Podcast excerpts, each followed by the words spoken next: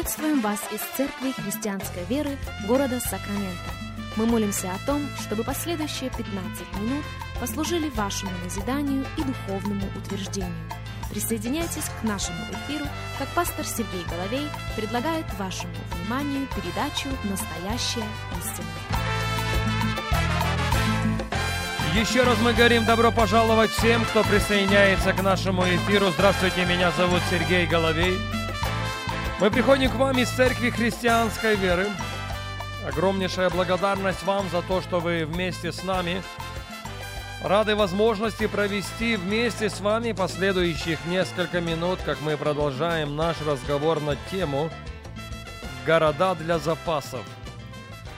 Наш базовый текст – это третья книга царств, девятая глава, и мы еще раз прочитаем небольшой отрывок, начиная с 16 текста. Третья книга царств, девятая глава, 16 стих говорит «Фараон, царь египетский, пришел и взял газер и сжег его огнем. И Хананеев, живший в городе, побил и отдал его в приданное дочери своей жене Соломоновой. И построил Соломон Газер и Нижний Бефарон, и Ваалаф, и Фадмор в пустыне, и все города для запасов, которые были у Соломона. Слышите? И все города для запасов, которые были у Соломона, не один. Их было больше, чем один. Итак, кто является главным действующим лицом в нашем тексте священного писания – это царь Соломон.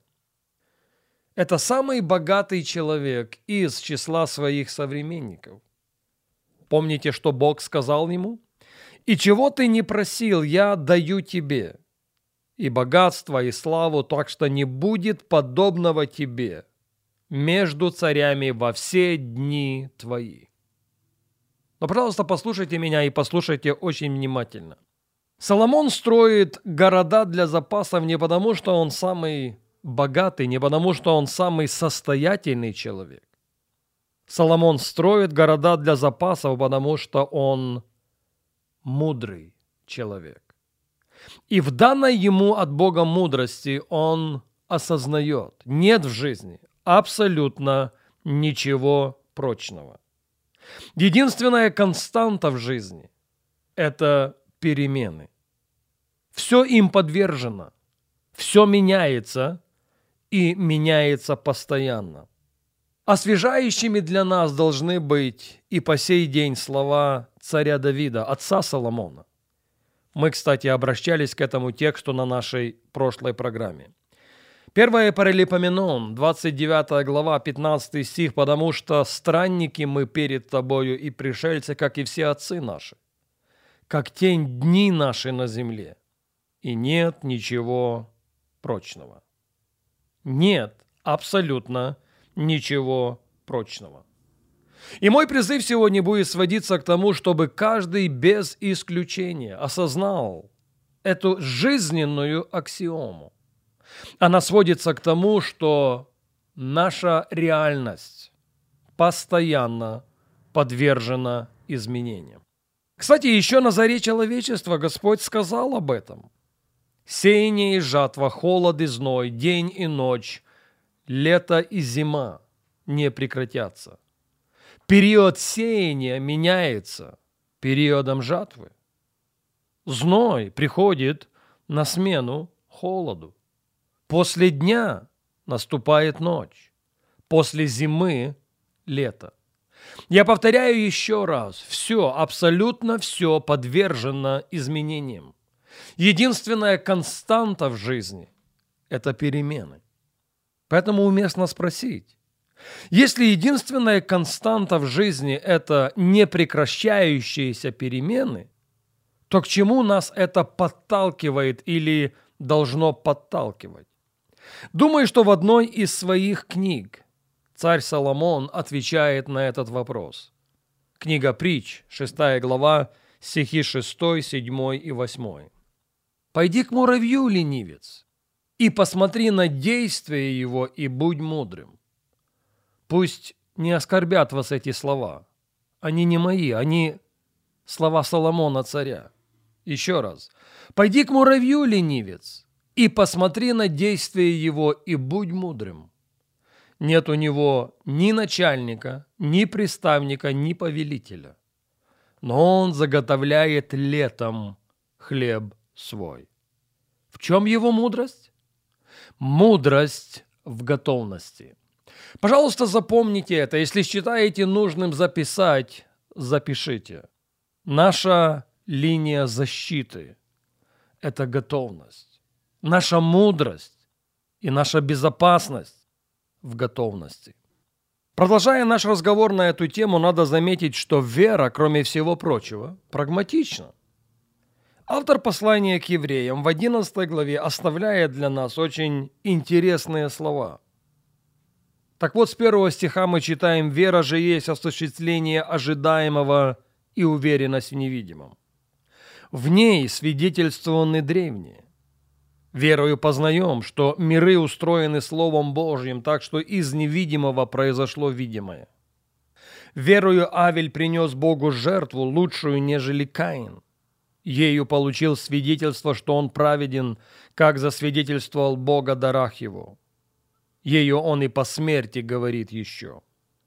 Верую Енох перенесен был так, что не видел смерти, и не стало его, потому что Бог переселил его. Ибо прежде переселения своего получил он свидетельство, что угодил Богу. Без веры угодить Богу невозможно. Ибо надобно, чтобы приходящий к Богу веровал, что Он есть, и ищущим Его воздает. Возвышенно, не так ли? Если мы побеждаем в этой жизни, мы побеждаем верой. И сия есть победа, пишет Иоанн, победившая этот мир, вера наша. Она основа всего. Верую познаем, я возвращаюсь в 3 стих 11 главы, что миры устроены Словом Божьим.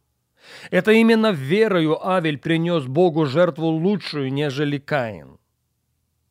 Сам Бог засвидетельствовал о дарах его – это верою Авель и по смерти говорит о своем приношении.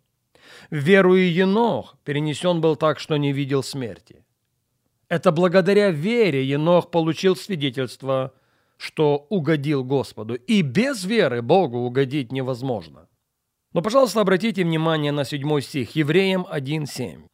«Верою Ной, получив откровение о том, что еще не было видимо, благоговея приготовил ковчег для спасения дома своего. Ею осудил он весь мир и сделался наследником праведности по вере.